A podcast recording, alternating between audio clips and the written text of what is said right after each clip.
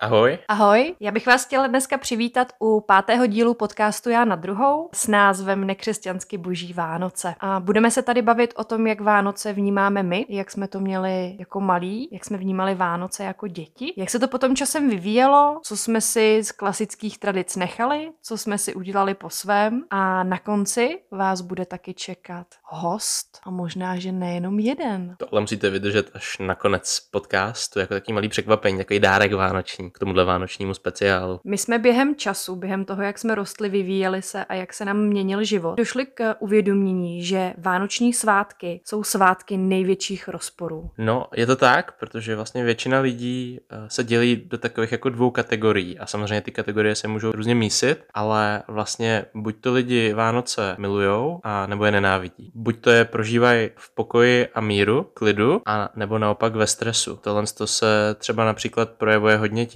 že jsou lidi, kteří se opravdu třeba jako užívají vytvářet cukroví a jsou lidi, kteří třeba naopak to dělají z nějaký povinnosti, protože když to neudělají oni, tak to nikdo jiný neudělá. Mají pocit, že to musí dělat, přestože to nenávidějí. Jsou tady lidi, kteří mají nakoupený dárky dopředu, dostatečně s předstihem, a pak jsou tady lidi, kteří je kupují doslova na poslední chvíli, někdy až přímo v den Vánoc samotných. Jo, je tady ten rozpor toho být spolu a jsou tady lidi, kteří cítí, že je tam tlak a tak radši utíkají pryč ve chvíli, kdy mají příležitost. Jo, třeba si odjedou tu večeři vánoční, ale pak jedou někam do hospody. Jsou tady lidi, kteří zdobí ten svůj byt, mají ho opravdu jako, někdo by dokonce řekl přezdobený, jo, mají vlastně úplně celý byt ve vánočním stylu. A pak jsou tady lidi, kteří to třeba neřeší vůbec a ty třeba nemají vůbec nic jako vánočního, až možná na ten stromeček. Pak je tady samozřejmě ten rozpor toho, že všichni víme, že bychom měli být pospolu a jako v rodinném kruhu na ty Vánoce, ale je tady ten protitlak té komerce, kdy je to taková jako soutěž o to, kdo nakoupí víc dárků, kdo tam dá dražší věc a je tam právě tady tenhle ten velký kontrast té skromnosti a rodinné atmosféry versus právě toho, že je to jenom o těch věcech a tohle to vnímáme všechno jako takové věci, které většinou ty lidi jako nemají jako daný v té jednotě s tím, co by ty Vánoce teda pro ně měly představovat. A co mi přijde jako úplná noční můra je to, když se vlastně tyhle naprosto rozdílné světy potom třeba sejdou v jednom partnerství, v jedné rodině, kdy jeden z těch partnerů právě je ten nadšenec do těch Vánoc, miluje vůni cukroví, většině chodí někam na svařák a koukat na ten staromák, jak je to krásný a nejradši by celý byt prostě měl rozsvícený světýlkama a zasněžený okna a všude různý věnce a svíčky a skřítky. A ten druhý to nesnáší a nechce to vidět ty Vánoce kolem sebe a nadává na to, že už někdy v září, na konci září prostě ve obchodákách potkává u Mikuláše, čerta, všude na každý čokoládě a pak se to prostě zvrhne v ty vánoční kouličky. A představa, že vlastně tohle se má skloubit bez toho, aniž by ty lidi vědomě na tom pracovali, je vlastně pro mě naprosto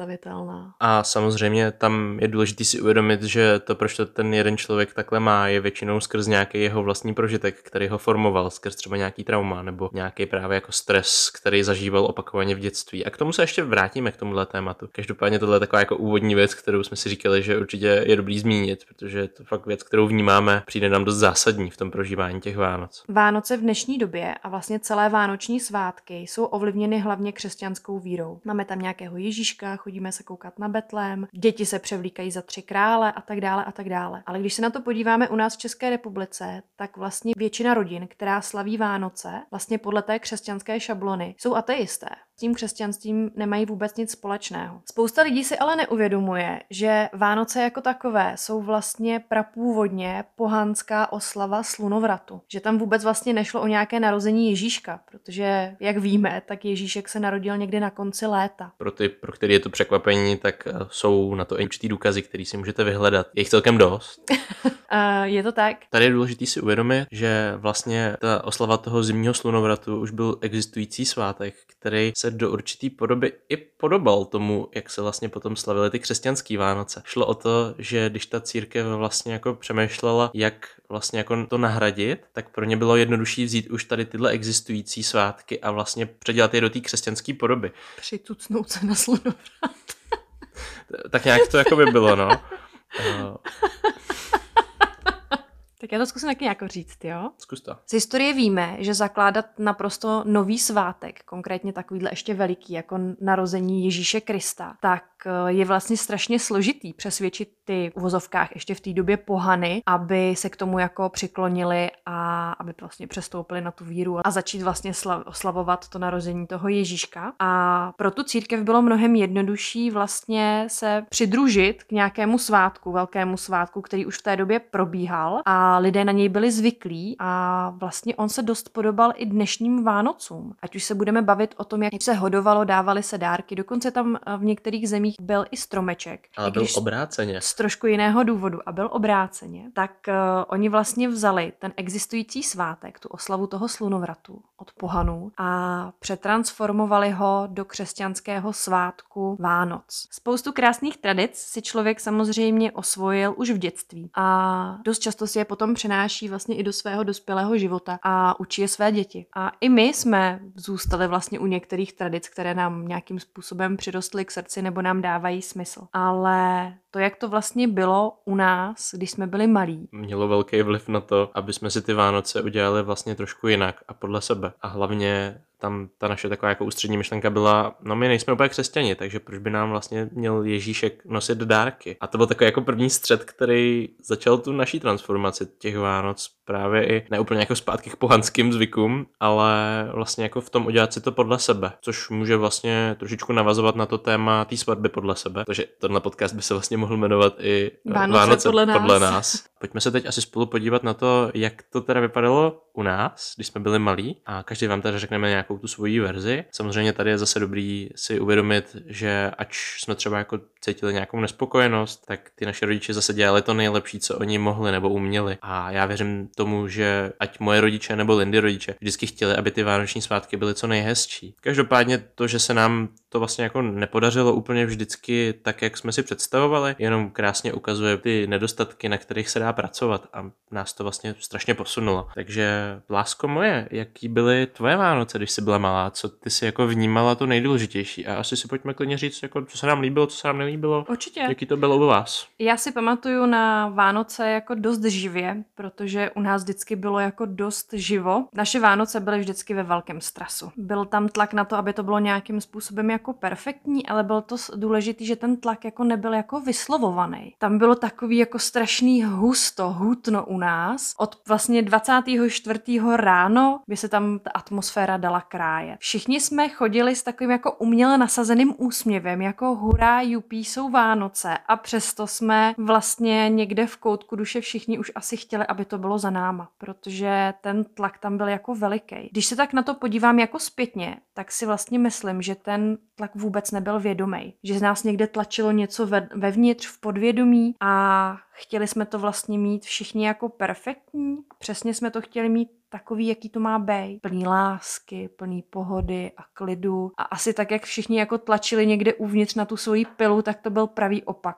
Um, můj táta Vánoce nemá rád a věděla jsem to vždycky od malička, protože to dával naprosto jasně najevo a bylo pro něj velice těžký tenhle den jako vlastně přežít, ani ne jako prožít. A k tomu to bylo samozřejmě velice těžký potom pro mamku, která se vždycky snažila, aby jsme to jako měli co nejhezčí, co nejdokonalejší a aby vlastně jako nějakým způsobem vyvážila na druhou stranu vlastně to, jak se choval táta. Vždycky se naši snažili, aby jsme měli stromeček, aby jsme měli dokonalý bramborový salát, aby jsme měli toho kapra nebo teda řízky a aby to všechno jako běželo jako na brátkách a všechno to fungovalo. Jako malá jsem se samozřejmě vždycky těšila na ty dárky, co tam jako přijdou, ale na druhou stranu jsem si dost často vlastně uvědomovala, že ty dárky jsou taková jako zástěrka a už jako malá jsem tak jako si pohrávala v hlavě s myšlenkou, že bych možná radši mín dárku a víc klidu, což možná ukazuje na to, jak vlastně náročný pro mě byly svátky. A já mám pár takových opravdu jako vtisklých vzpomínek na Vánoce, kdy za jednu z nejkrásnějších, vlastně, kterou jsem si přenesla i do své dospělosti a do toho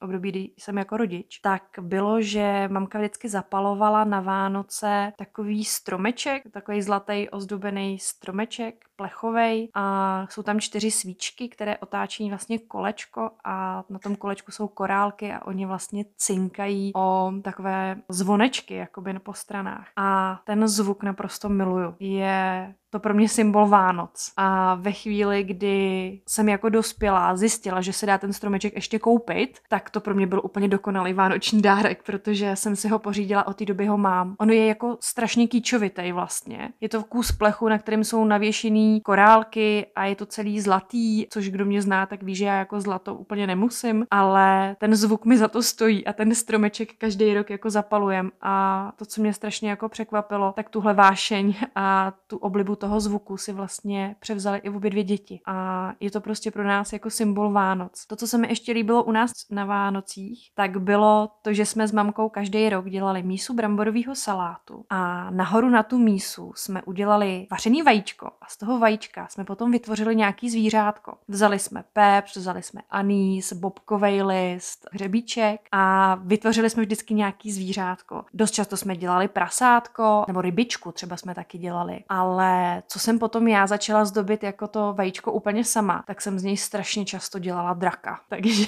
jsme často měli bramborový salát ozdobený takovýmhle drakem a na to jsem se vždycky jako moc těšila. Zdobení stromečku u nás vždycky velel táta a vždycky 24. ráno jsme postavili stromeček, který jsme přinesli z balkónu, nechali jsme ho trošku vohřát a jeli jsme se zdobit. A samozřejmě táta řídil to zdobení, tady je toho moc, tady je toho málo, nejdřív prostě jako to vomotáme tím řetězem a tak dále, těma svíčkama. A což mi připomíná, že když jsem byla úplně malá, tak jsme na stromečku mývali jako reální svíčky. Klasické svíčky, které si pamatuju do dneška, byly bílé a měly na sobě různý vánoční vzory. Ať to byly vločky, ať to bylo jako město, nějaký kostel zasněžený, byly tam nějaký vánoční ozdoby, nějaký, nějaká snídka nějakého stromu, jako ze smrčku, se svíčkou a byli na takovém krokodýlku, na takovém jakoby eh, kolíčku a to se cvaklo na ty větve toho vánočního stromečku a já jsem vlastně teda zažila vánoční stromeček s klasickýma svíčkama, ještě jsme na něm mývali prskavky a to bylo hodně magic. To ten večer, když se to potom všechno jako zapálilo, modlili jsme se, aby jsme nezapálili úplně všechno, protože tohle to bylo dost jako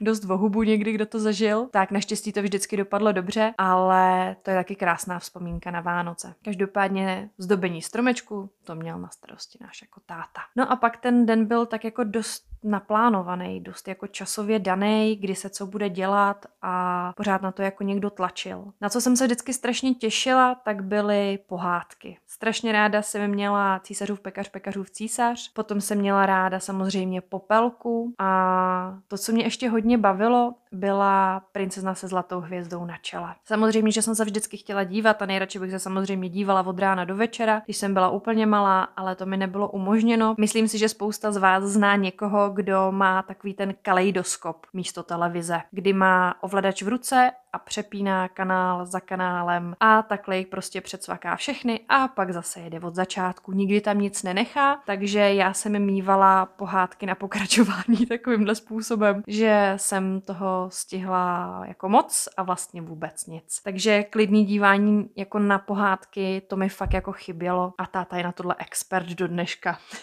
ten Matěj to může potvrdit, že taťkovi tohle fakt jako zůstalo. Potvrzuju. Pořád. Ta schopnost nechat program jenom takovou dobu, než to člověka zaujme a pak to přepnout dál, tam pořád je. No, takže to, to taťka má pořád. Tam taky vzniklo jako velký trauma u dívání na jednu pohádku, kdy nevím už ani proč, ale taťka nám začal prostě u jedné pohádky opravdu tlačit do hlavy, že ten, co hraje toho prince, že je vrah a alkoholik, protože to je herec, který opravdu jako byl alkoholik a zabil člověka v autě. A to si třeba pamatuju, že když mi byly nějaký čtyři roky, tak taťka prostě celý den omílal a celý den se točil vánoční jenom kolem tohohle. A to pro mě bylo vlastně strašně těžký a strašně náročný, protože to byl jako krásný, hodný princ a teď tady vodím táta říká tohle a to moje jako čtyřletá mysl naprosto nebyla schopná jako nějakým způsobem zkousnout a zpracovat. A bylo to velice jako náročný ten den nějak jako fungovat a vlastně dožít se to večera nějak tak jako v klidu. V jasně danou hodinu byla samozřejmě večeře, tu jsme museli sníst za takovou a za takovou takovou dobu, aby se stihlo umýt nádobí a pak se dávaly ty dárky, zvonilo se zvonečkem, což jsme si teda taky přenesli a pak se šlo na rozbalování dárků, což bylo strašně těžký pro mě potom, když jsem byla starší, protože já miluju dárky dávat. Fakt to miluju. Miluju obdarovávat lidi a dělá mi to mnohem větší radost, než když jako dostávám dárky já. A můj taťka neumí dárky přijímat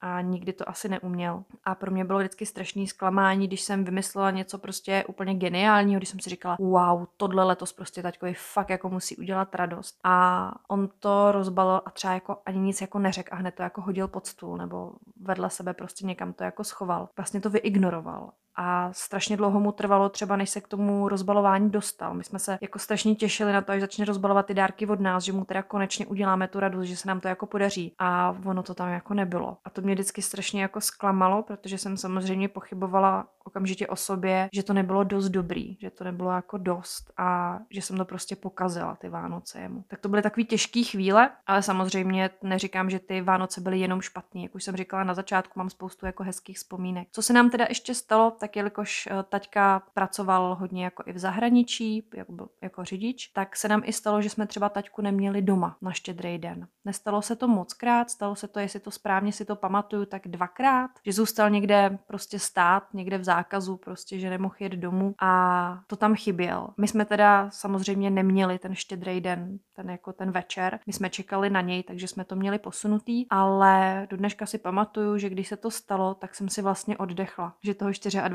tam ten tlak nebude. A je pravda, že pak, když jsme to slavili jako opožděně, tak tam tolik toho tlaku nebylo. Takže i podle toho vlastně, co jako vím o taťkovi, tak on tam má jako velký nezahojený věci sám ze svého dětství. A jak jsme říkali na začátku, to, jak to prožíváme jako děti, tak hodně formuje to, jak to prožíváme jako dospělí. Já jsem potom teda, když jsem eh, vyrostla a odešla jsem z domova, tak uh, jsem prostě fakt jako žila v tom, že ty Vánoce nesnáším, že je to naprostá blbost. Ale když jsem potkala partnera, ze kterým jsem potom teda byla těch deset let, tak jsem si říkala, wow, ale teďka ty Vánoce prostě budou skvělý a budou dokonalý. A začala jsem strašně tlačit na pilu a chtěla jsem to všechno perfektní. A úplně stejně jako předtím, když někdo tlačí prostě na pilu, tak je to právě ten pravý opak toho efektu, než bychom chtěli. A tam jsem se hodně zaměřila na to, že potom vlastně jsem chtěla hezký Vánoce pro děti a ty Vánoce pro mě začaly mít trošičku jako jiný smysl, jinou hloubku a začala jsem se na ně dívat trošku jinak. To, co bylo složitý, bylo to, že no, jak už tady vlastně na začátku Matěj řekl, jak někteří jako utíkají od eh, té vánoční jako atmosféry, od toho nějakého vánočního tlaku, tak eh, utíkal vlastně i můj bývalý partner a to tak, že jsme po večeři rozbalili všichni dárky a on se sebral a vlastně vlastně odjel do hospody a viděli jsme se až druhý den vlastně před obědem, kdy jsme se zase scházeli jako u další rodiny a mě to strašně vadilo. Já jsem to brala, nebo jsem to cítila tak, že vlastně s náma nechce být. A teď už to vidím, teď už to jako vnímám, teď už si to umím vysvětlit, proč to tak jako měl, ale v tu chvíli to pro mě bylo strašně bolavý. A děti se v tom naučili žít, ale myslím si, že do dneška jako si to uvědomují, že to vlastně nebylo dobře a že jim to chybělo. Že to bylo takový jako rychle rozbaly dárky, rychle jo, super, skvělý, dobrý, hele, já odcházím prostě, hele, v půl osmí pro mě přijedou kluci a já musím, musím jet. Takže to bylo takové těžké období z tohohle hlediska pro mě a kromě toho, tak tam bylo to, že ohledně Vánoc bylo všechno na mě. Veškerý dárky, veškerý zařizování, pečení, uklízení a, a tak dále. To vždycky všechno bylo na mě. A to, co mi teda hodně ubližovalo, zase dneska už to chápu a rozumím tomu, tak bylo to, že byly Vánoce, kdy jsem já jako máma pod tím stromečkem neměla nic od toho partnera, protože děti byly malí, aby mi tam něco dali a on prostě nesnášel Vánoce, nesnášel nakupování dárků, nedávalo mu to smysl a stalo se několikrát, že jsem tam nic neměla. A bylo to pro mě těžký, bylo to bolavý a nejbolavější to pro mě bylo asi ve chvíli, kdy se Týnka zeptala u toho stromečku, proč já nemám žádný žádný dárek, že jsem hodná máma, tak proč mi Ježíšek žádný dárek nepřines. Tak to pro mě bylo asi jako nejtěžší. Každopádně už spolu nejsme a moje Vánoce nebo naše Vánoce vypadají úplně diametrálně odlišně, než vypadaly, když jsem byla malá nebo když jsem byla v bývalém vztahu. Takže tohle formovalo moje Vánoce. A co tvoje? No, moje Vánoce. Tak já už, jak jsem teda říkal, věřím tomu, že ty moje rodiče se vždycky jako snažili o to, aby ty Vánoce byly dobrý, aby byly hezký, ale zároveň tam byly nějaké určité věci, které podle mě jako, ať už jako z nějakých předešlých traumat nebo přesně nějakého jako tlaku, který tam byl trošičku do toho daný, tak vlastně ty Vánoce pro mě byly strašně složitý období. Já si pamatuju, že tam bylo vlastně přesně hrozně moc tlaku, hrozně moc nějakých jako očekávání a domněnek, které taky nebyly úplně dobře komunikovaný. A přestože vlastně na toho 24. je to jeden z nejkratších dní v roce, že jo, co se týče jakoby toho, co je světlo, tak mě to vždycky připadalo jako ten nejdelší den v roce. A Vím, že jsem to tak jako s humorem říkával, ale byl to takový ten humor jako haha, ale vevnitř jako auč. A byl tam vlastně jako hrozný kontrast toho těšení se a zároveň vlastně jako těšení se na to, až bude konec. Což vlastně, kdo zná nějak takovou jako teorii toho žít v tom přítomném okamžiku, tak tohle byl takový jako opak, protože to bylo fakt o tom jako přečkat to, přetrpět to a dostat se pryč. Neříkám, že jsem si Vánoce jako neužíval částečně, byly tam jako momenty, které byly fajn, ale vlastně ta atmosféra a to, že vlastně oba dva moje rodiče byli v nějakém určitém jako tlaku, v nějakém určitém stresu, který potom se přenášel i v té komunikaci, tak to bylo taky jako nepříjemný. A na co si vzpomínám, že vlastně jako bylo pozitivní a co jsme si všichni vždycky užívali, bylo to jídlo, protože táta, občas mamka, ale většinou táta dělali fakt jako dobrý salát, který byl takový jako naše rodinná tradice, která byla fajn a vlastně vždycky udělali tolik, že se jedl ještě ten jeden, ale bylo to dobře vlastně. Vždycky jsme se na to těšili, ale bylo tam spousta takových pravidel okolo, který to tak jako zase trošičku znepříjemňovaly, jako třeba to, že eh, vždycky musela být ryba a já ji mám jako rád, ale vlastně tím, že vždycky musela být ryba se salátem, vždycky se toho udělalo hrozně moc, tak i tohle to byla taková věc, kterou jsem jako vnímal uh, takým způsobem trošku jako negativně, protože můj táta si neumí představit jako Vánoce bez ryby a bez salátu. A já neříkám, že je to jako nějak extrémně špatně, ale vlastně i to jako vykošťování těch ryb pro mě, když jsem byl menší, bylo vlastně strašně náročný a prostě jedlo se to, dokud se to nesnědlo, což pro mě bylo jako těžký. A zároveň si tam teda pamatuju velký rozpor v těch dárcích, protože když jsem byl samozřejmě menší, tak to si to tak nevybavuju, tam jsem asi jako dával nějaký obrázky těm rodičům, a což teda jako by byly takové dárky jako jenom proto, aby se tam něco dalo, ale pak když jsem byl starší, tak si pamatuju, že jsem hodně jako cítil velký tlak na to, abych jako reagoval nějak na ty dárky. A samozřejmě občas se ty rodiče jako trefili s úplně úžasnýma dárkami, ze kterých jsem fakt měl radost, ale pamatuju si, že tam převažovalo víc takový to, jsem dostal vlastně jako dárek, ze kterého jsem takovou velkou radost třeba necítil vnitřní, ale měl jsem pocit, že jako musím ukazovat, že mám velkou radost. A zároveň tohle to tam bylo i u těch rodičů, protože vždycky jsem se snažil jim udělat radost, ale uh, pro mě bylo třeba hrozně těžký jim ty dárky kupovat, protože když jsem se jich ptal, co by si přáli k těm Vánocům, tak mi bylo dost často řečený, že je to vlastně jedno, že to přece o těch dárcích není. Ale zároveň když jsem koupil dárek, který jako nebyl úplně dobrý nebo vhodný, tak mi přišlo, že tam bylo takový jako, já nevím, jestli jako spolknutí nějaký hořkosti nebo takový jako ušklebek zvláštní a já jsem roky táto vykupoval pěnu na holení, protože jsem nevěděl, co mu mám jako koupit. Mamka mi poradila, tady tu pěnu na holení jako ten dárek ideální a vlastně několik let jsem mu kupoval pěnu na holení, protože to byl dárek, který jsem věděl, že tak jako využije, že má nějakou praktickou hodnotu pro něj. A pamatuju si jeden rok, kdy jsem mu tu radost chtěl udělat trošičku větší a přemýšlel jsem nad tím, co bych mu pořídil. A jelikož táta je kutil a hodně ho baví pracovat rukama, on vlastně ve svém volném čase hodně pracuje, ale jako na takových těch svých projektech, jo, fakt si prostě jako vytunil chatu na zahradě, aby tam mohl trávit čas a prostě dělá tam furt věci okolo. A tak jsem se rozhodl, že mu koupím nějaký věci, které by mohl využít. A šel jsem do železářství a koupil jsem mu hřebíky a lepící pásku. A pamatuju si, jak jsem mu ty dárky jako dal, jak si to rozbalil a bylo tam vidět ty rozpaky z toho a jako nebylo to nějak komentovaný, ale šlo to z toho cítit z té situace, že to jako nebyl dobrý dárek. A vím, že to moje malý já v tu chvíli dost jako trpělo, protože jsem se tam fakt jako snažil a nesetkal se to s tím, s tou dobrou odezvou, aspoň jako s tím pochopením toho, o co tam šlo, protože si myslím, že jsem do toho fakt dal jako všechno, co jsem v tu chvíli mohl a jako nebylo to samozřejmě asi nejlepší dárek, ale myslím si, že tam jako z toho krásně šlo cítit to, že to nebylo vždycky tak, jak to bylo komunikované od té myšlence, ale že to fakt bylo i o tom, co se tam jako skrývá pod tím papírem a já jsem to vlastně cítil u těch svých dárků, že tam byly prostě takové jako zvláštní emoce a zvláštní směsi, takže tohle vnímám u těch Vánoc jako takový rozpor, který my jsme tam měli. Zároveň si taky vybavuju mamku, která vždycky říkala, že letos cukroví dělat nebude a protože jí s tím nikdo nepomůže a já jsem jí teda občas pomoc nabízel, ale necítil jsem asi úplně jakoby tu jistotu v tom, jak se to dělá, protože vím, že jsem spoustu jako kousků tak nějak jako pokazil a vždycky jsem se jí tak jako snažil pomáhat aspoň třeba s vosíma hnízdama, který jsme milovali, ale vlastně každý rok tam padlo to, letos nebudu dělat žádný cukrový a pak nakonec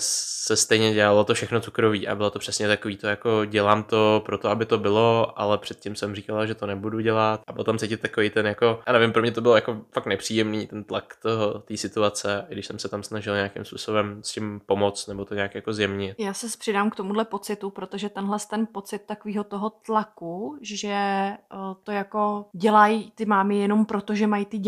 Jo, že kdyby jako neměli ty děti, tak ty Vánoce takhle tolik jako neřešej, ale oni to cítí a vnímají i ty děti, tenhle ten jako tlak, i když není úplně přesně řečený. Takže si myslím, že u toho cukroví třeba krásně to bylo jako vidět, že tam ten tlak jako byl cítit, i když nebyl přímo vyřčený. Uh-huh.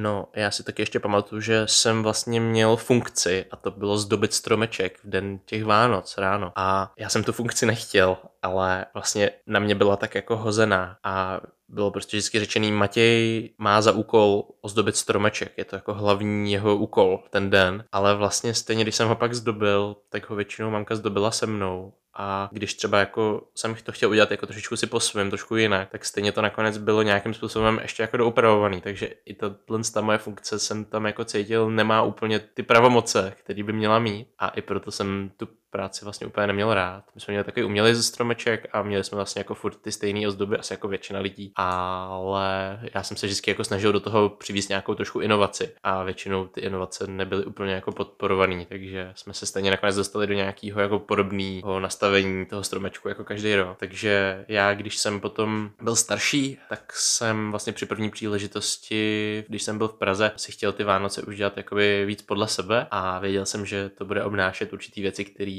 jako pustím. A samozřejmě Vánoce ve chvíli, kdy jsme se dali dohromady s Lindou, tak my o tom budeme mluvit ještě teda za chvíli, ale to, to bylo už jako něco úplně jiného. A stejně tak jako jsem v tom dětství hodně vnímal to, že to je hodně pod tlakem a je to hodně takový jako umělý a já jsem pak Vánoce vlastně ani rád neměl, i jako z toho důvodu, že jsem jeden svůj rozchod asi jako z nejdelšího vztahu předchozího uh, prožil na ty Vánoce, tak to pro mě bylo takový jako hodně emočně komplikovaný období a teď se na Vánoce teda naštěstí dívám úplně, ale úplně jinak než v tom dětství a zase chci a je pro mě důležité důležité, aby zaznělo to, že to svým rodičům nějak nezazlívám, ale kdybychom o těch věcech spolu mluvili vlastně víc na rovinu a víc jsme třeba sdíleli svoje potřeby a svoje očekávání a i si třeba jako trošičku vyčistili to, jak ty Vánoce mají vypadat a co to pro nás teda znamená, tak by to asi bylo lepší, protože věřím, že ty rodiče to jako nemysleli zle, ale cítím, že tam jsou nějaký jako naše kolektivní traumata rodinný, který se tam navzájem vlastně úplně nepodporujou a nebo vlastně jako podporujou v tom, aby tam byli cítit,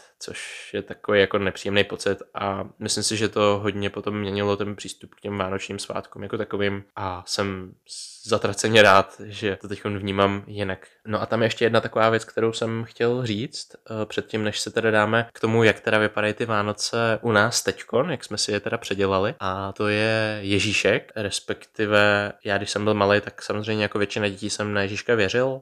Rodiče si to užívali, to, že já tomu věřím a jako živili trošičku tady tu tu iluzi toho, že tam existuje nějaká vyšší síla, která teda se nám vkrade do bytu a nechá nám tam dárky. Ale já jsem teďkon Eh, nedávno v jednom místě, kde pracuji s dětma, s nima mluvil a dostali jsme se na nějaké otázky ohledně Vánoc a eh, jedna z těch otázek byla, jak to máte jako s dárkama u vás doma. A já jsem to teda potom ještě jako navedl dál tu otázku směrem k tomu, eh, kdo u vás nosí dárky. A většina těch dětí mi samozřejmě řekla, že je to Ježíšek. Byly to teda mladší děti, byli ještě mladší než 6 let. A uh, několik těch dětí řeklo, že teda u nich nosí dárky rodiče, ale to byly třeba jenom tři děti z celé skupiny, jako třeba 12 dětí. A uh, vlastně zbytek tak nějak věří na Ježíška, nebo bylo tam jedno dítě, který byl jako zahraniční. A to mi řeklo, že jim nosí svatý Nikolaj, nebo něco takového to bylo, Nikolaus, no, což je vlastně jako zase nějaká jiná derivace toho jako Santa Clause nebo dědy Mráze a, a tak podobně, ale vlastně vždycky je to nějaká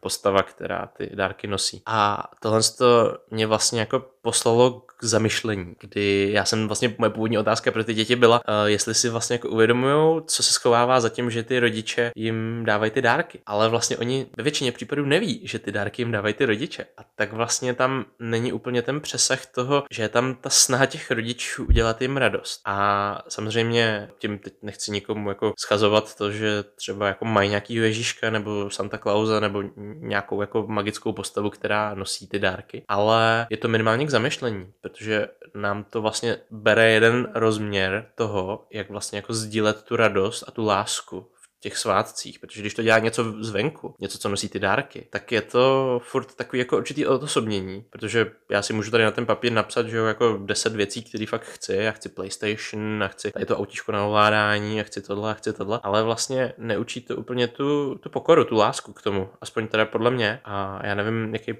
názor na tohle má Linda úplně, jestli ho chce sdílet. Jo, já s tímhle názorem uh, souhlasím, nějakým způsobem ho určitě jako chápu, vnímám a sdílím, že je to vlastně taková jako substituce a zase je to nějaký takový to předávání té moci zase někomu jako jinému v uvozovkách, té moci toho obdarovávání a dělání té radosti. A co já tam teda ještě třeba u toho Ježíška vnímám, tak je takový to, jako když nebudeš hodnej, tak nedostaneš žádný dárky. To je taková pachuť, která tam prostě je a kterou dost často ještě dneska pořád jako ty rodiče jako používají. Jo, jestli chceš nějaký dárky, tak buď hodnej. Jo, jestli chceš prostě mít hodně dárků, tak nesmíš zlobit. A taky to vyhrožování, hele, buď se sklidníš, nebo nebudou žádný Vánoce. To je prostě zase a jenom ovládání jako strachem. A to si myslím, že jako, jestli to někam nepatří, kromě samozřejmě výchovy jako takový, tak jsou to Vánoce tam by asi mělo být podle mě znát, že vy jste ten, kdo ty dárky teda stopne, protože jako nějaká vnější síla, která tady není ten celý rok, vás nebude soudit za to, jestli jste teda byli hodní nebo nebyli. Ale pokud jako už jste došli do té fáze, že musíte jako brát dárky z Vánoc, tak jo, ale musí tam být to, hele, ty dárky ti dáváme, protože tě máme rádi, protože tě milujeme, ale pokud prostě nejseš člen té smečky, tak se může prostě stát, že je to jako jeden z důsledků, třeba když jste si to jako dopředu domluvili, tyhle ty pravidla a tyhle ty nastavení. Jo, jako přesně, když jsou tam jako daný ty rodiče, který jsou ta síla, nebo ten parťák, který to prostě dělá v tuhle chvíli, tak jo, ale ve chvíli, kdy i tohle s tou jako připíšem někomu nadpřirozenému a můžeme se bavit o Ježíškovi nebo o Mikulášovi a Čert Bartovi a všech těchto z těch jako úžasných vymyšlených uh, bytostech, bytostech ent, no, prostě uh, věcech, kterými se snažíme ty děti nějakým způsobem řídit, jenom, ale my se tím strašně vlastně vzdáváme taky té vlastní odpovědnosti, protože my nechceme být za ty zlí. My nechceme být ty zlouni, který tam prostě budou brát těm dětem ty věci nebo tam budou dávat nějaký prostě přirozený důsledky, ale necháváme to uh, na ostatních smyšlených bytostech a vlastně se za ně schováváme. A to mi přijde úplně jako na hlavu postavený. Jako když si uvědomím, že Ježíš bude soudit, jestli jsem byl dostatečně hodný kluk a zasloužím si dárky, tak se fakt budu bát, jako.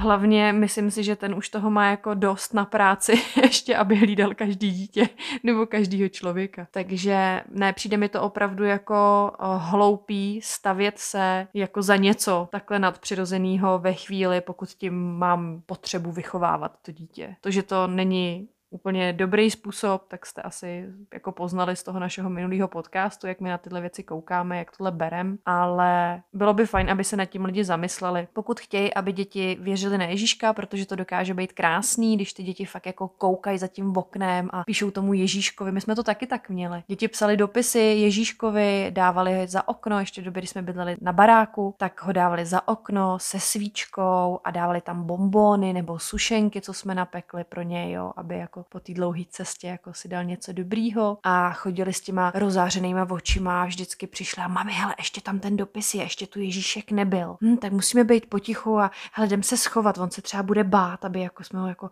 nevyrušili, když si půjde pro ten dopis. Je to strašně jako sweet a je to strašně kouzelný a je to super, ale jenom do určitého věku, ale jenom pod, zase za určitých podmínek pokud my chceme dělat tyhle ty kouzelné věci ohledně Ježíška, aby děti prostě psali, aby věřili, že prostě tam něco je a něco jim ty dárky dává. Ono to umí, umí, umí jako mít svoje kouzlo, ale pak tím jako nebudeme přece vychovávat, pak s ním nebudeme jako strašit. Když ten človíček malý prostě vnímá jako něco kouzelného, tak eh, to je jak kdyby jsme OK, prostě převzali zoubkovou vílu, ať už je to z jakýkoliv jako tradice, ať už je to americká nebo australská nebo jakákoliv jiná, tak ve chvíli, kdy uh, tam nebude ten zoubek, tak jako co víla. Víla ten zub jako vymlátí tomu dítěti, proto, protože prostě byl zlobivý. To je hloupost. Prostě dávat těmhle nadpřirozeným bytostem, který by no, měli nosit nějakým způsobem jako radost, tak jim dávat ještě jako ten úkol ty naše děti vychovávat. Tak je tady podle mě fakt se důležitý zamyslet nad tím, jestli tohle chcete dělat, protože samozřejmě je to nějaká tradice, je to něco, co se jako předává, ale musíme to dělat. Je spousta lidí, kteří tak nějak jako v tom jedou, jenom protože v tom jedou. Ale uvědomte si, že opravdu jsou jako příklady dětí, který pak, když zjistí, že žádný Ježíšek Ježíšek, nebo Santa Claus, nebo Děda Mráz, nebo nevím, co všechno nosí po světě, eh, dárky, neexistuje, tak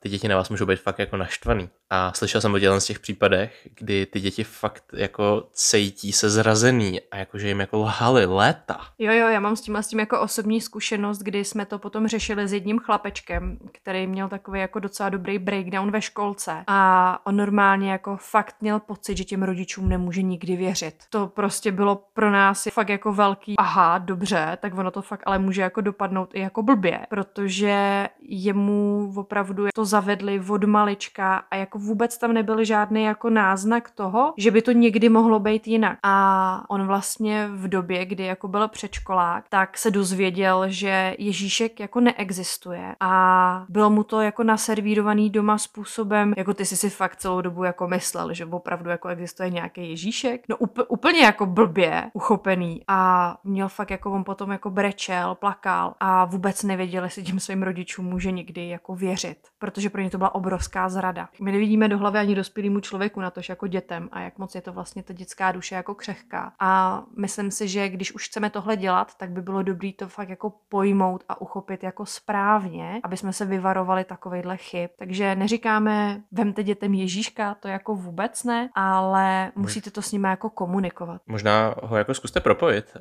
my se vlastně už pomalečku dostáváme k té části, kde budeme mluvit o tom, jak to máme my a my jsme si vymysleli jako vlastní postavu, která nám jakoby nosí ty dárky, ale oni vlastně jako ví, že to nosíme my, ty dárky. My si na to jako hrajeme, je to taková hra, je to taková naše představa, ale je tam jako jasně řečený, že ten prostředek je jako od nás, že je to ta naše láska vložená do toho, že scháníme ty dárky a ten náš vánoční kocour, už to teda si prozradíme, kdo to je, nám je nosí, ty dárky. Není tam nic jako špatného, není tam jako nic, vánoční kocour tě nedonese, když nebudeš zlobit, jo? nebo není to o tom, neexistuje žádná entita, která se nám večer vloupá do bytu a nechá nám tady poházený nějaký věci v krabicích zabalený, ještě docela hezky. Uh, ale je to fakt o tom, že je to o nás, o té rodině a je to o té představě, kterou my tam do toho jako vkládáme a vůbec to jako nestrácí to kouzlo. Je to rovný, je tam ta emoce předaná v tom, je tam i nějaký jakoby to hraní si, což je podle nás taky jako důležitý, že je to o té atmosféře, je to nějaký příběh, který si předáváme, který každý z nás ho vlastně může zase jako utvářet, dotvářet. My jsme, když jsme se o tom bavili, o té postavě, která by nám mohla nosit ty dárky, tak jsme vyloženě jsme jako hlasovali. My jsme jako předkládali nějaký nápady. A nakonec jsme si zvolili teda vánočního kocoura, vesmírného, který je černý a má na sobě hvězdy a ty galaxie a vlastně umí měnit tvary. Jo, umí prostě jako se přeměnit do čeho chce, aby jsme všichni byli jako spokojení. To je podle mě úplně superový. Ale zase je tam prostě to, že ty dárky si dáváme my mezi sebou. Ten kocour nám je tam jenom donese s tím zvonečkem a, a zase jako proklouzne pod dveřma někam pryč. Zároveň je tam příběh, ale zároveň je v tom ta pravda. A já jsem ještě chtěl vlastně k tomu říct, že vlastně v té Montessori metodě, o který já jsem mluvil i v tom minulém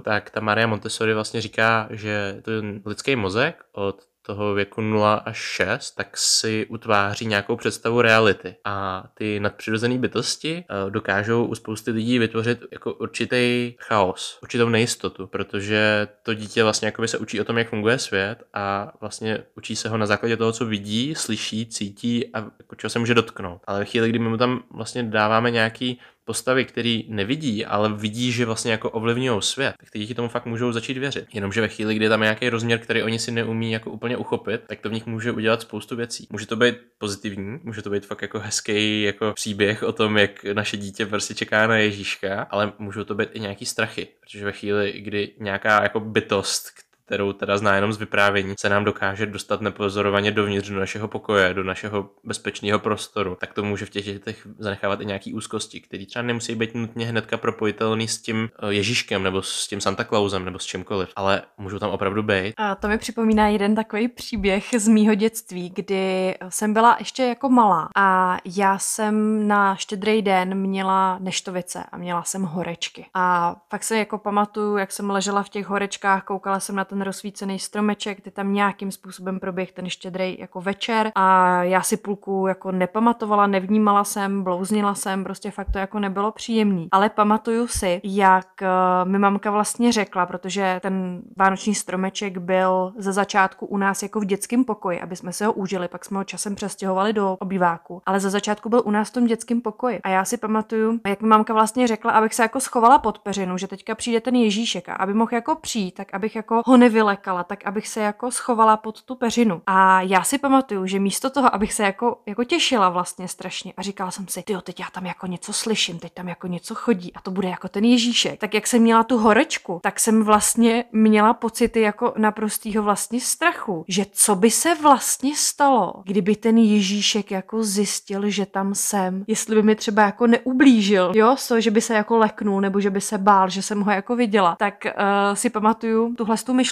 která se potom, jak jsem jako byla v té horečce, vlastně propojila s tím, že já jsem později večer nemohla najít svého oblíbeného plišáka. A fakt jsem ho jako hledala a nemohla jsem ho jako najít. A nikomu jsem to jako neřekla, nikoho jsem se neptala, protože ztratit u nás něco doma bylo jako velký průšvih, protože člověk si má neustále hlídat všechno kolem sebe a je to vlastně jeho starost, tak ale jsem jako přemýšlela nad tím, jestli on nevycejtil, že jsem tam jako nebyla a jestli mi toho plišáka mýho nejoblíbenějšího prostě jako nevzal za trest, jo, že jako ho ukrad. A to mi takhle vlastně připomnělo úplně krásně ty, jak si říkal, že ten jako nějaký Ježíšek nebo nějaká ta entita se prostě jako přijde jako vloupat vlastně do toho, do toho bezpečného jako prostoru. Tak uh, je pravda, že z toho jako nemám žádný jako hluboký trauma, ale evidentně to tam někde uložený mám, protože teďka jsem si vlastně na základě toho, co ty si říkal, jsem si vlastně uvědomila, že jsem takovýhle vlastně zážitek měla. To je vtipný, protože já si na základě tvýho zážitku zase jako vybavil nějaký svoje pocity, když jsem byl malý, protože si pamatuju, že jednou to bylo tak, eh,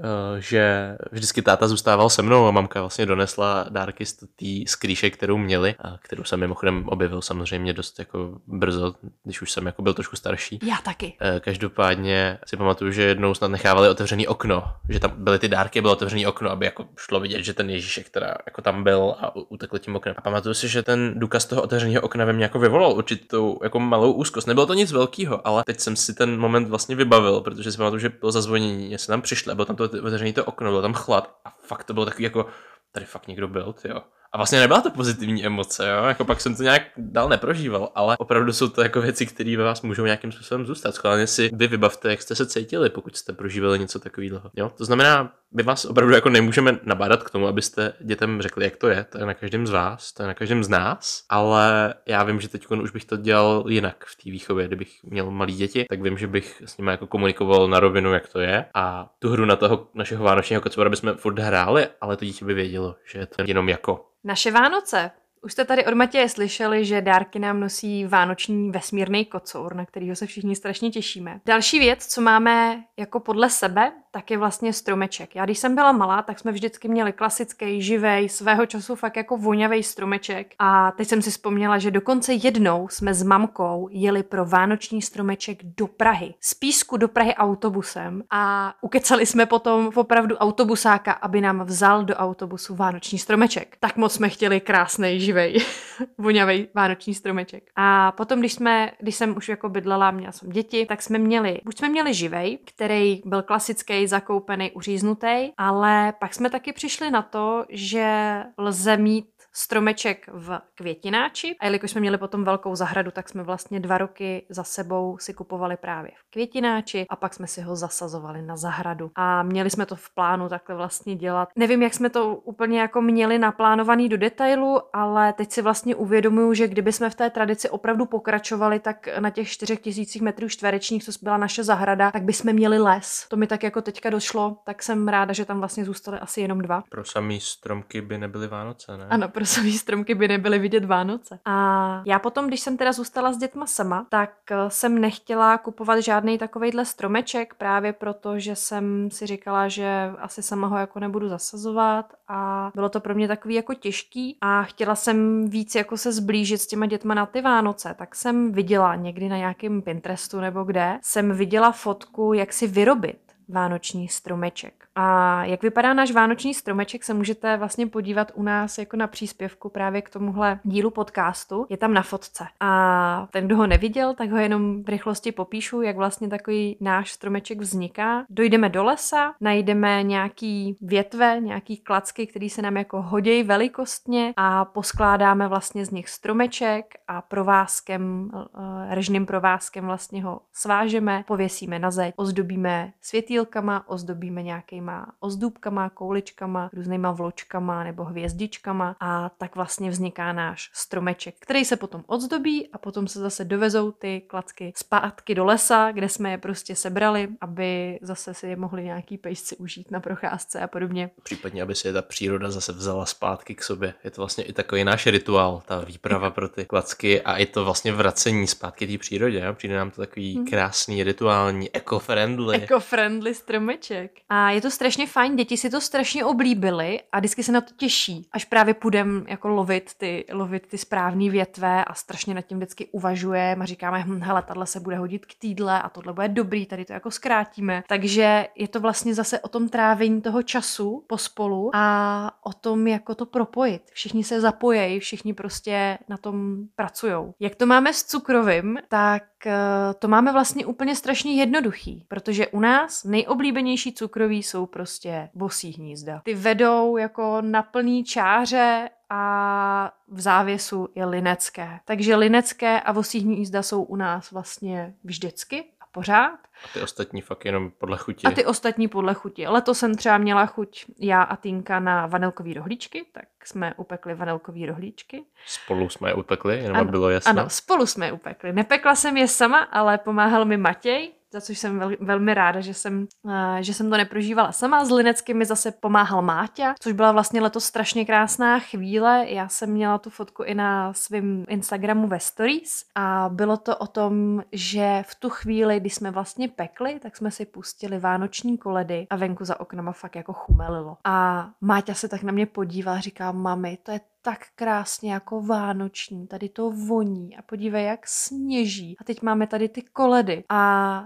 já ač letos nemám nějak extrémně jako vánoční náladu, tak mi to v tu chvíli přišlo tak strašně hezký. A zase mi tam probleskla ta myšlenka, co mi v těchto chvílích občas jako probíhá hlavou, že doufám, že jednou, až bude dospělej, tak si na takovouhle věc vzpomene. Bude to jeho vzpomínka, kterou třeba bude předávat jako dál, že to je pro něj hezká vzpomínka na to, kdy s mámou prostě pek jako cukrový. Takže letošní cukrový máme skoro hotový. A tam je ještě dobrý říct, ty vosí hnízda, protože letos si budeme ano. dělat asi tři druhy vosích hnízd. Ano, my jsme se rozhodli, protože jsem na internetu viděla, že jsou nějaké jako upravené recepty vosích hnízd a my jsme opravdu milovníci vosích hnízd a samozřejmě bez rumu, protože všichni o nás jako víte, že jako nepijem, takže tam nedáváme ani rumový aroma, protože nám to nechutná, ale rozhodli jsme se, že se prostě letos rozšoupneme a že s Matějem prostě uděláme několik druhů vosích hnízd takže už se na to fakt těšíme. A já jsem jenom chtěl říct, kdo není milovník vosích hnízd. Vím, že takových lidí pár je, ale jich fakt málo.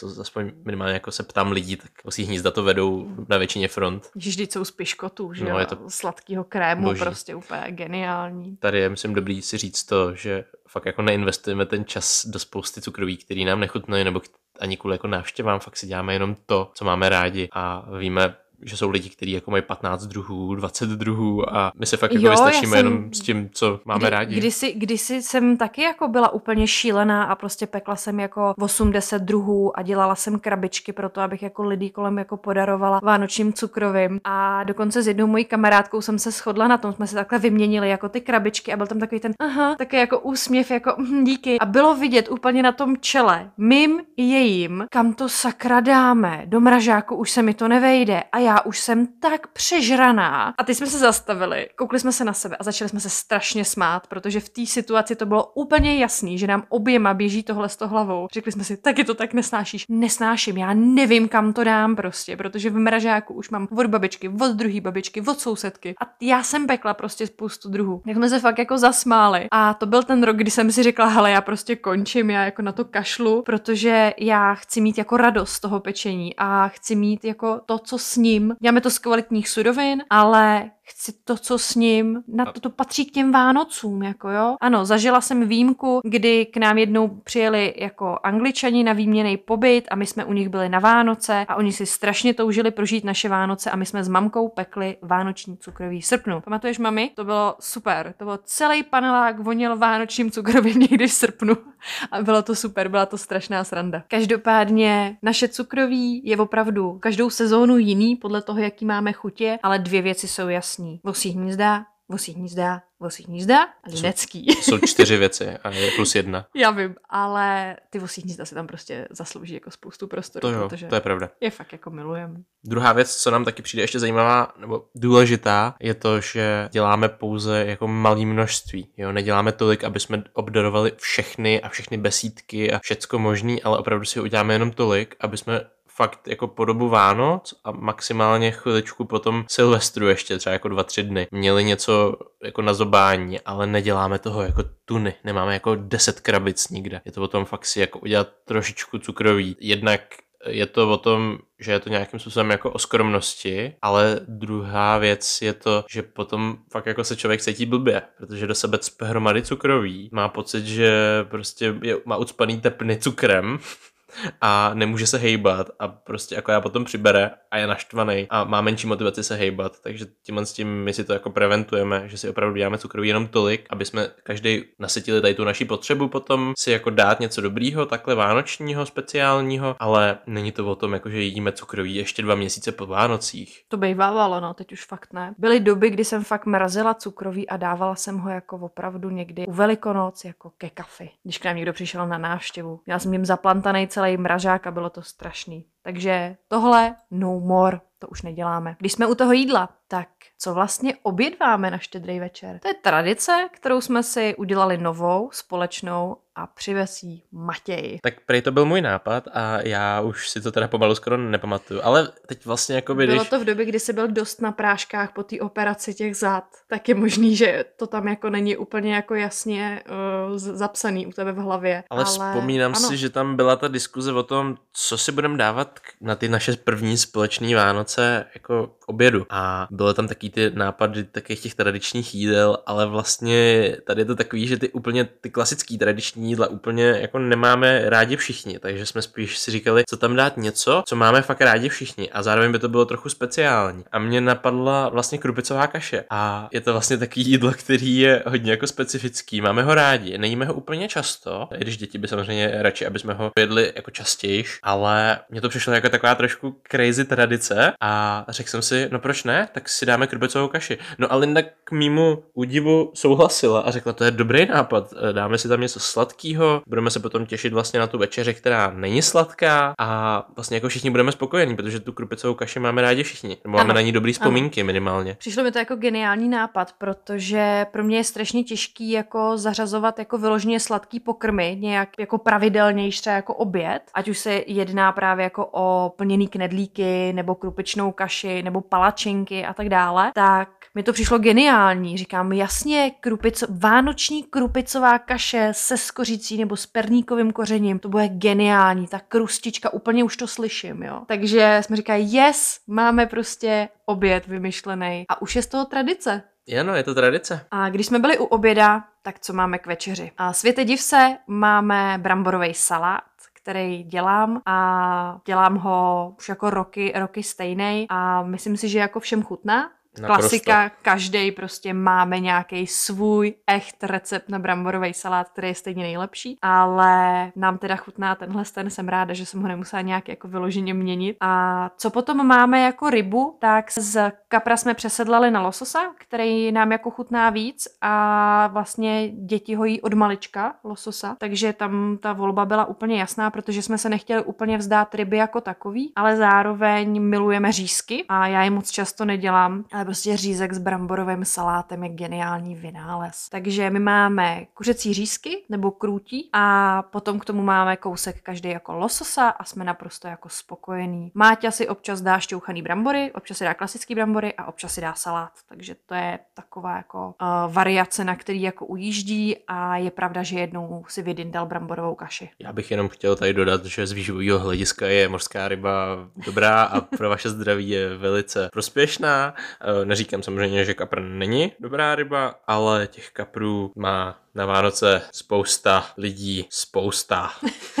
Takže my jdeme trochu proti proudu v tomhle, doslova. ano, my jedeme, Chápete, my jedeme s lososem proti proudu a máme losos a jsme s ním spokojení. Ohledně časového uh, harmonogramu v ten den je všechno samozřejmě napočítané na minuty a na vteřiny přesně. A jestli se nedržíte plánu, tak jste špatný a nedostanete dárky. Kecám.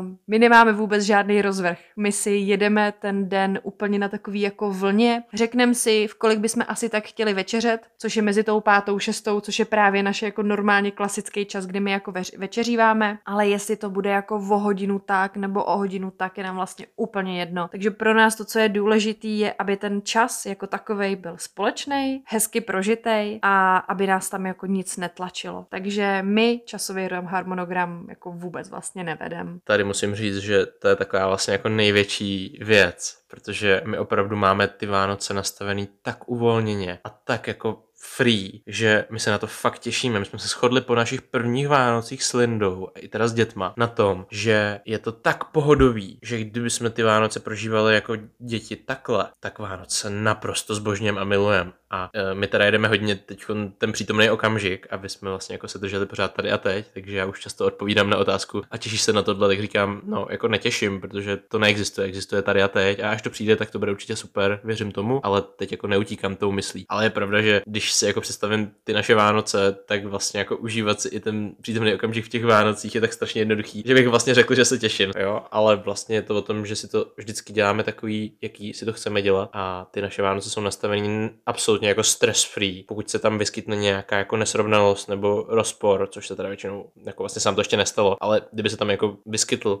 tak to vykomunikujeme, řekneme, jaký jsou naše potřeby, jak se cítíme a jako dáme to tak, aby jsme našli společný kompromis, společný řešení, aby byli všichni spokojení. A ty Vánoce jsou fakt jako krásný, plynulý, krásně jedou a není tam prostě žádný tlak a žádný stres. Nikdo nemusí nic vyložit, co by nechtěl. Ty dárky si dáváme a jelikož se navzájem posloucháme, Linda už to říkala, ona je skvělá na to dávání dárků. To jsem neříkala, jsem říkala, že ráda dávám dárky, já jsem neříkala, že jsem v tom skvělá. No, tak já to říkám, že je skvělá v tom, protože je na to fakt dobrá tím, jaký to baví, tak samozřejmě v tom bude nejlepší. Pro mě nejtěžší vždycky se ty dárky, které chci, aby byly překvapení pro ní, protože se vždycky radím na všechny ostatní dárky s ní, protože je v tom pak jako špička, v tom dělat radost ostatním lidem. A já se vždycky snažím, abych udělal tu radost i jí a doufám, že se mi to aspoň trochu daří, protože ona daří. je v tom fakt jako neskutečná. Mm, potom většinou to děláme tak, že když si teda vyměníme ty dárky a poděkujeme si za ně a máme nějakou tu společnou radost, pro nás je opravdu jako důležitý to, aby jsme byli spolu. Máme tam většinou nějaký společný čas a dost často jdeme na procházku, většinou do přírody, nebo někam aspoň jako na čerstvý vzduch, projít si Vánoční město, nebo byli jsme na Daňkách a e,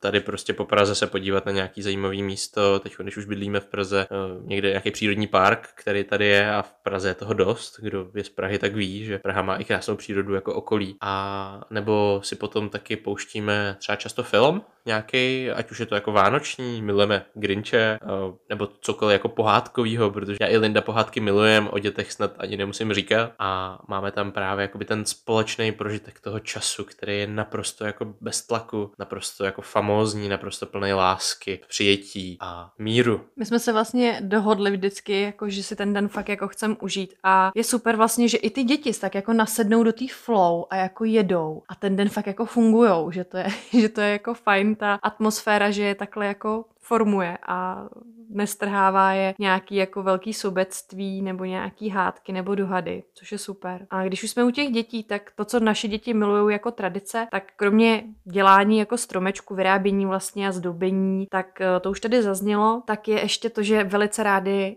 rozkrajují jablíčko hledají tam tu hvězdičku. Oni jsou oba dva jablíčkoví, takže oni milují prostě a jsou schopní jako mami. A tady hvězdička byla, můžu vyzkoušet ještě tohle jablíčko, jestli je v něm hvězdička.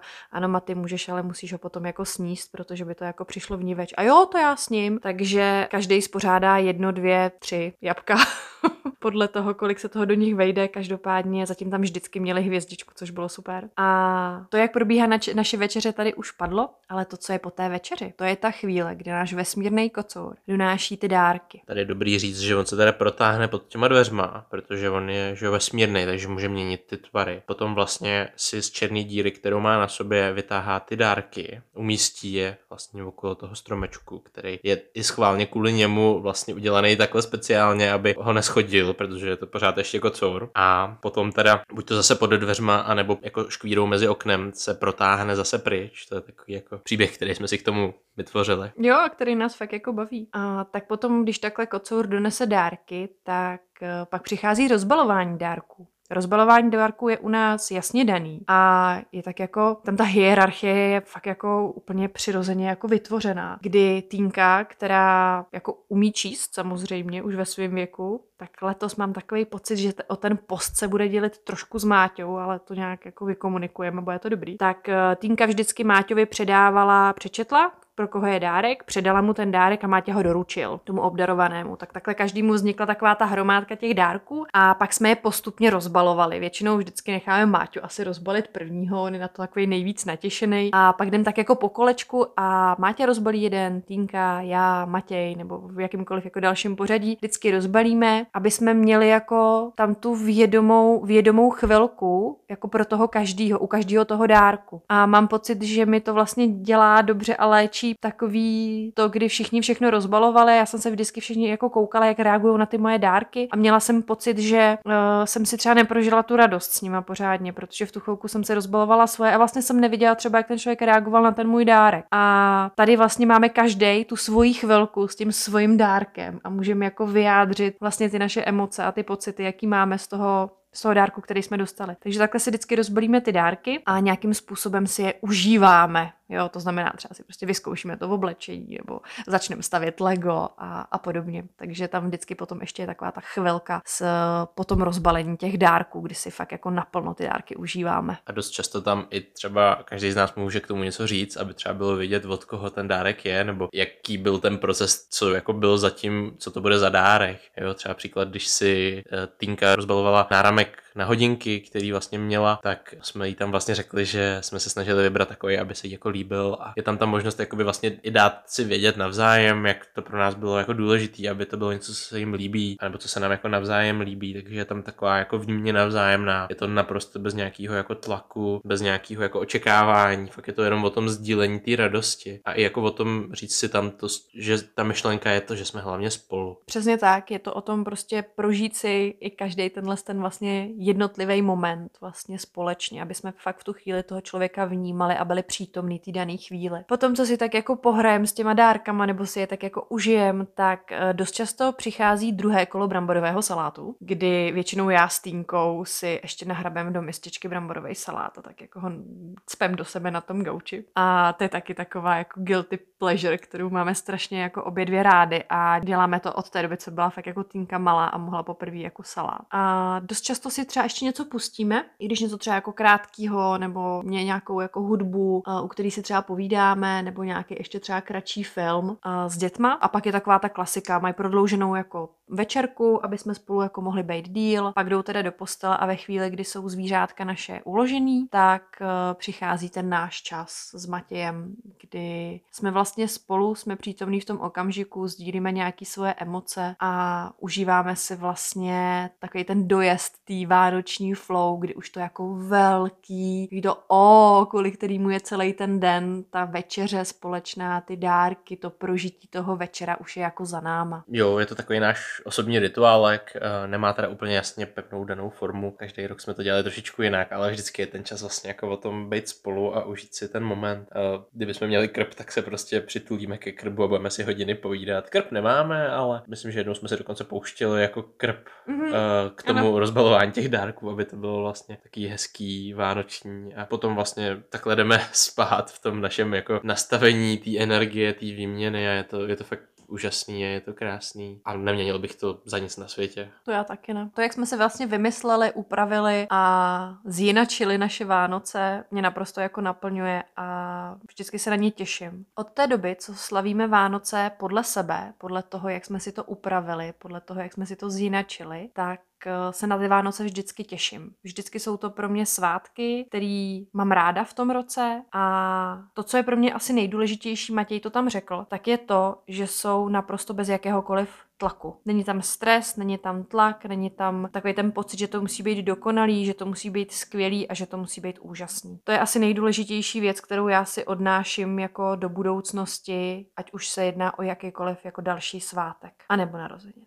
Tak to byly Vánoce u nás. Jak je máme? Jak to máme s vánočním kocourem, s naším stromečkem cukrovým, co jíme k obědu, k večeři, jak to vypadá s naším časovým harmonogramem. Dostali jsme se i na rozbalování dárků, na tradice, které nám zůstaly, které jsme si převzali. A teď to vlastně nejhezčí a nejdůležitější nakonec, jak už bylo řečeno, my tady nejsme sami. My jsme si do tohohle dílu pozvali dva hosty. Jsou to nejváženější hosté, kteří s námi právě tyto vánoční svátky sdílí naplno. Týnka a Matias.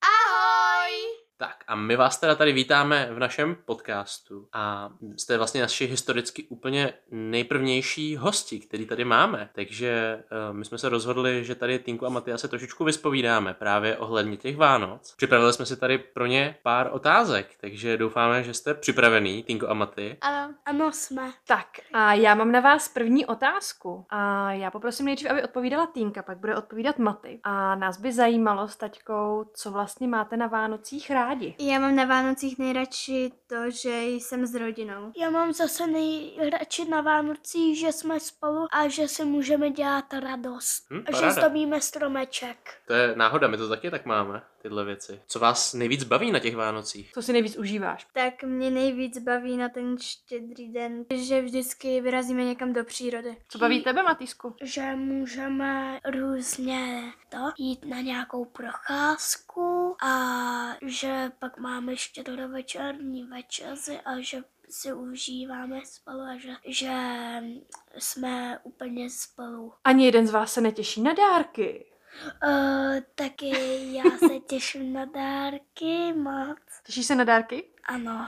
A Týnko? Já se jakože na dárky těším, ale pro mě je prostě důležitější ten čas strávený s rodinou. Dobře, ale neznamená to, že pod tím stromečkem nechceš nic najít. Mm. Chceš, aby kocoru přišel. Jo, jo. Já taky chci, aby kocour přišel. Mě by teďka zajímalo, Týnko, jaká je tvoje nejoblíbenější koleda? Teď zrovna žádnou oblíbenou koledu nemám, ale moje nejoblíbenější písnička se jmenuje Vánoční. Mhm, Maty, a co ty a koledy? Ty jsi teďka měl koncert se školou Já v mám kostele. nejradši štědrý večer nastal a Vánoce na míru. My jsme včera dodělali cukroví a mě by zajímalo, který máte opravdu nejradši. Bez kterého si ty Vánoce neumíte představit. Tak moje nejoblíbenější cukroví jsou vosí hnízda. Jasně, ať jsi taky naše dítě. Co ty, Maty? Linecký. Linecký, viď? A můžeš našim posluchačům říct, že jsme dělali linecký spolu, jaký jsme dělali letos vzory? Koníka. Chtěli jsme pak vlka. No, chtěli jsme vlka, ale s vlkem byl problém. Dokážeš vysvětlit, jaký? No, že se mu furt hl- lámala hlavička a No, furt, ocasek. furt přicházel o hlavu a ocas, viď? A bez hlavýho a bez ocasího vlka jsme si říkali, že úplně jíst nechcem, viď? A pak jsme ještě dělali vláček, srdíčko, sněhuláka, zvoneček, čtyřlístek a ještě vánoční stromeček. A na který se těšíš nejvíc z těchto tvarů? Který ti nejvíc chutná. Stromeček a vlastně na všechny. Tak a teď zapeklitá otázka. Týnko, tvoje nejoblíbenější vánoční pohádka. Moje nejoblíbenější pohádka je Grinch a ukradené Vánoce Tima Bartna. A Maty, jaké jsou tvoje nejoblíbenější pohádky nebo vánoční filmy? Nebo nějaké... This is Halloween. Jo, tak já ti s tím názvem trošku pomůžu, Maty. Je to Nightmare Before Christmas. To je to, co říkala předtím Týnka. Ty ukradený Vánoce Tima Bartna. Jak je tam ten Jack? Jsou to oni? Co myslíš? Jo. Super. A co, co dalšího? Grinche, A máš radši toho hranýho nebo toho kreslenýho? toho kreslenýho. Mhm. Mně se na tom kresleném strašně líbí ten pejsek. Je taky. Pak mám rád sám doma. No a Mati, jakou máš rád pohádku ty? Hmm, to je velice zajímavý dotaz. No, já se tady přidám k tomu fan gangu toho Grinche a ty předvánoční můry noční, ale obecně vlastně jakoukoliv věc, kterou si můžeme pustit a jsme u toho společně. Mně tam tolik asi nezáleží už na tom příběhu, jako na tom, že jsme fakt všichni spolu. Ale zajímalo by mě teda, když jsme u toho Lindo, co tvoje nejoblíbenější pohádka nebo vánoční film? Tak já mám, pokud jde o pohádku, naprosto jasno, protože já od malička miluju z čerty nejsou žerty. A to je pohádka, kterou mám hodně spojenou s Vánocema. A pokud bychom se bavili o něčem trošku jiným, tak samozřejmě, kdo mě zná, tak ví, že já jsem milovnice Tima Bartna a nemůžu teda opomenout ani já. Uh, moje milované The Nightmare Before Christmas. A to, co mám ještě jako ráda, tak je sám doma. To mě baví a mám na to docela hezký vzpomínky i jako z dětství. Tak a mě by zajímalo, děti, my jsme se minulý rok domluvili, že už nechceme úplně, aby nám dárky nosil Ježíšek, ale vymysleli jsme si krásného vesmírného vánočního kocoura. A mě by zajímalo, jestli jste s naším vánočním kocourem spokojený i letos. Jestli se na něj těšíte a jestli pořád je u vás vánoční kocour, ta postavička, která nám má přinést ty dárky. Tak já jsem za to ráda, protože je to takový jakože originální a neznám nikoho, kdo by měl nějakého vánočního kocoura. Co ty, Maty? Jaký máš vztah k našemu vánočnímu kocourovi? Je to hodně dobrý a moc se těším, až za náma přijde a je to super a jsem rád, že jsme na tom se mohli podílet celá rodina a přijde mi naše kočky, jak jsou vánoční kočičky. Jakože jsou i naše kočky takový vánoční kámošky našeho vánočního kacoura. Jo. Mě by zajímalo, co si myslíte o naší tradici nacházení a sestavování si vlastního stromečku, protože, jak už jsme tady říkali, tak náš stromeček není živej, ale není ani umělej. Tak by mě zajímalo, co si o tom myslíte, jak na vás působí to, že máme vlastně takový originálnější stromeček. Neříkám, že úplně nejoriginálnější, protože vím, že to někdo jiný, nebo už jsme to viděli i u někoho jiného, takže víme, že to není úplně jako unikát, ale myslím si, že je to vlastně dost mimo standard. Tak co si o tom myslíte? Co si myslíte o našem stromečku? Tak mně to přijde úplně super, protože prostě můžeme se vydat na procházku do lesa, tam nazbírat nějaký klacíky, jakože trávit víc ten čas spolu, než kdybychom si třeba koupili umělý stromek. Baví mě to moc dělat, taky mě baví věsit tam ozdoby a jsem rád, že máme už červený světýlka. To je pravda, to bychom taky mohli říct. Ehm, My vlastně řešíme tu spánkovou hygienu a to červené světlo je vlastně jediný, který tak nějak pomáhá tomu mozku v tom, aby se mu vlastně vytvářely ty správné hormony, respektive to, že tam není to modrý a zelený světlo, za to může. Takže my jsme si pořídili letos na stromeček červený světýlka, aby jsme právě mohli s nima svítit před spaním a nerušilo nám to teda takhle ten náš cirkadiální rytmus, tak to je taková naše Takže náš stromeček je vlastně eco-friendly a letos už dokonce cirkadian friendly. Super. A já bych teďka začala od Matýska. Matýsku, mě by zajímalo, co je podle tebe na Vánocích úplně nejdůležitější. Že jsme spolu a to je všechno. To je nejdůležitější myšlenka Vánoc? Dobře. Týnuško? Tak já souhlasím s Maťou a ještě bych k tomu jakože eh, dodala, že jsou prostě lidi jakože víc pospolu a že třeba pak sedíme spolu u toho stolu a že je to takový prostě svátek, kdy jsou lidi většinou šťastní a pospolu. No a já s Tinkou taky souhlasím, to je dobrý nápad. Je to dobrý nápad, já s tím souhlasím taky. Já souhlasím tady se všema uh, zmíněnýma Tak lidma. To je krásný, že jsme se takhle všichni Jo, jako sešli na stejný, jo, viď, že jo? Jo, to je na fakt stejný dobrý. myšlence, to je super. To, co by nás zajímalo úplně nakonec, je, kdybyste mohli poslat vzkaz všem lidem na celém světě a věděli byste, že se k ním ten vzkaz vlastně dostane letos o Vánocích, tak co byste tomu celému světu nebo našemu vesmíru poslali za vzkaz? Aby všichni prožili krásné, spokojené Vánoce se svou rodinou. Co ty, Maty? To je docela těžký pro mě, ale Je pro tebe těžký si představit, že by to dostali úplně všichni lidi na světě, anebo je těžký vymyslet, no, co by bylo v tom vymyslet. vzkazu? Mhm. Vymyslet. Tomu rozumím, to není úplně nic jednoduchého. A kdyby to mohlo být přání, co by si přál všem lidem na světě, aby na ty Vánoce třeba zažili, Aby byli šťastní a veselí a ti mají šťastný rok novej. uhum. Hm, super, to je moc hezká věc. Co by si přála ty všem lidem na celém světě, nebo co by si jim vzkázala? No, to je taky taková zapeklitá otázka, i když je pravda, že když jsme tu otázku pokládali dětem, tak jsem nad ní začala taky přemýšlet. A kdybych mohla něco vzkázat všem lidem na celé planetě, tak by to bylo číslo 42. A kdo zná příběh Stopařova průvodce po galaxii, tak uh, zná i tu odpověď, protože 42 je vlastně odpověď na smysl života. A pro nás, nebo pro mě, je 42 symbolem lásky. A já bych si strašně přála, aby v tenhle kouzelný čas, který prožíváme prakticky asi v jakýmkoliv časovém pásmu nebo i v měsíci, kterým to prožíváme, protože víme, že eh, spousta zemí a spousta náboženství prožívá ty Vánoce ne 24. prosince, ale jindy, tak bych jim přála, aby byli se svojí rodinou spolu a aby byli milovaní a aby milovali, protože láska je prostě odpověď a řešení úplně na všechno. A co by byl tvůj vzkaz pro planetu? Já bych lidem celého světa a vesmíru asi vzkázal hlavně to, že s láskou jde opravdu všechno lépe a nejdůležitější je asi najít tu vnitřní lásku sám k sobě a nastavit si správně ty svoje hranice a respektovat sám sebe. A pokud začneme u sebe, tak můžeme inspirovat změnu i v těch ostatních. Takže můj vzkaz pro vás, pro všechny lidi, kteří to slyšíte a bohužel i pro ty, kteří to teda neslyšíte, i když doufám, že podcast já na druhou jednoho dne uslyší všichni, až ho přeložíme i do angličtiny, eh, tak by byl buďte šťastní a dělejte to, co vás naplňuje a ty lidi, kteří za to stojí, tak potom přijdou za váma, protože každý z nás je dokonalý takový, jaký je. A to samozřejmě neznamená ty traumata, který si nesete, ale to nejste vy, protože my jsme něco ještě mnohem víc, než jenom to, co se nám stalo, nebo to, co nás formovalo. A to si myslím, že je taková základní myšlenka, kterou bych asi vzkázal všem lidem takhle ta- na ty Vánoce. Tak jo,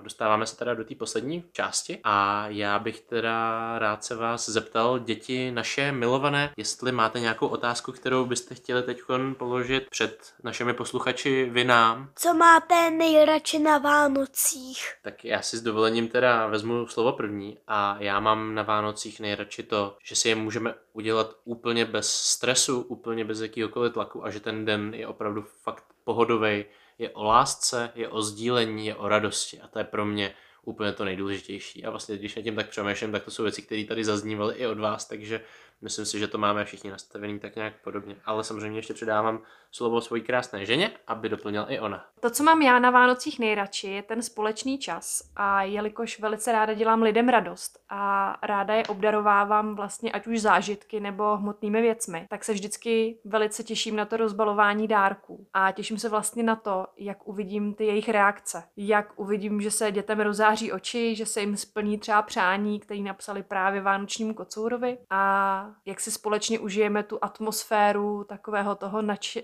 nadšení z těch dárečků a toho naplnění těch našich přání. To mám, to mám fakt ráda. Máš ty, Týnuško, pro nás nějakou otázku? Tak já bych se vás zeptala, jestli jste rádi, že existují Vánoce. To je velice zajímavá otázka. Já jsem ráda vlastně za jakoukoliv příležitost, kdy můžu lidem dělat radost a kdy vlastně je nám dovoleno i jako společností. To znamená, že máme fakt jako volno v práci a děti ve škole vlastně strávit ten čas pospolu. Takže jsem ráda za to, že máme Vánoce, ale asi mi nezáleží na tom, jestli jsou to Vánoce jako takové, nebo jestli by se jmenovaly třeba kočičiny. Bylo by mi to asi jedno, ale pro mě je důležitý to, co vlastně reprezentujou. Takže bylo by možná někdy zajímavý, kdyby jsme si vymysleli a vyzkoušeli, jaký je to třeba slavit Vánoce u moře. Co vy na to? Jo, to by bylo dobrý, hlavně v Turecku nebo, nebo ve Španělsku. To by se ti líbilo? Zkusit si, jaký je to mít Vánoce, nebo mohli bychom jim začít říkat třeba Mořnoce.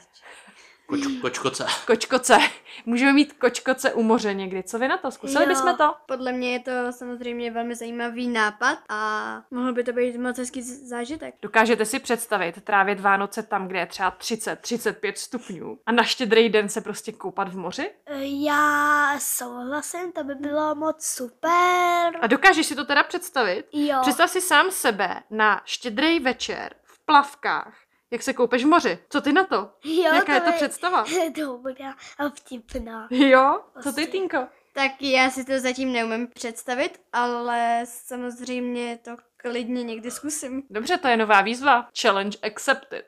No a já taky ještě teda odpovím na tu otázku, jestli jsem rád, že existují Vánoce a vlastně hodně podobně jako Linda cítím tak, že jsem rád za to, že máme to volno, že všichni vlastně se tak jako zastavují a dávají si ten prostor na to opravdu ty svátky slavit, ale vlastně nezáleží mi tak tolik na tom, jestli jsou to teda Vánoce nebo nějaký jiný svátek nebo nějaká jiná podoba, protože my s Lindou a i teda tady všichni v rámci naší rodiny jsme se tak jako naučili, že když si chceme udělat nějakou příležitost, tak si ji uděláme, protože víme, že ty svátky jsou sice jako hezký, ale zase pro někoho to může být uměle vytvořený a my si ty momenty vytváříme vlastně i sami. Samozřejmě to, že už jsou ty Vánoce, tak se na tom krásně svezeme a vlastně teda tím pádem jsem rád, že ty Vánoce existují nakonec, i když jsem to tak třeba neměl úplně vždycky ve svém životě. Takže tohle je velice zajímavá otázka a přidávám se teda k tomu podnětu, že bychom si mohli ty Vánoce někdy zkusit udělat to, u toho moře a já vím, že jsou lidi, kteří to dělají a já si ten zážitek představit docela dokážu, ač jsem ho teda nikdy nezažil, ale myslím si, že by to mohlo být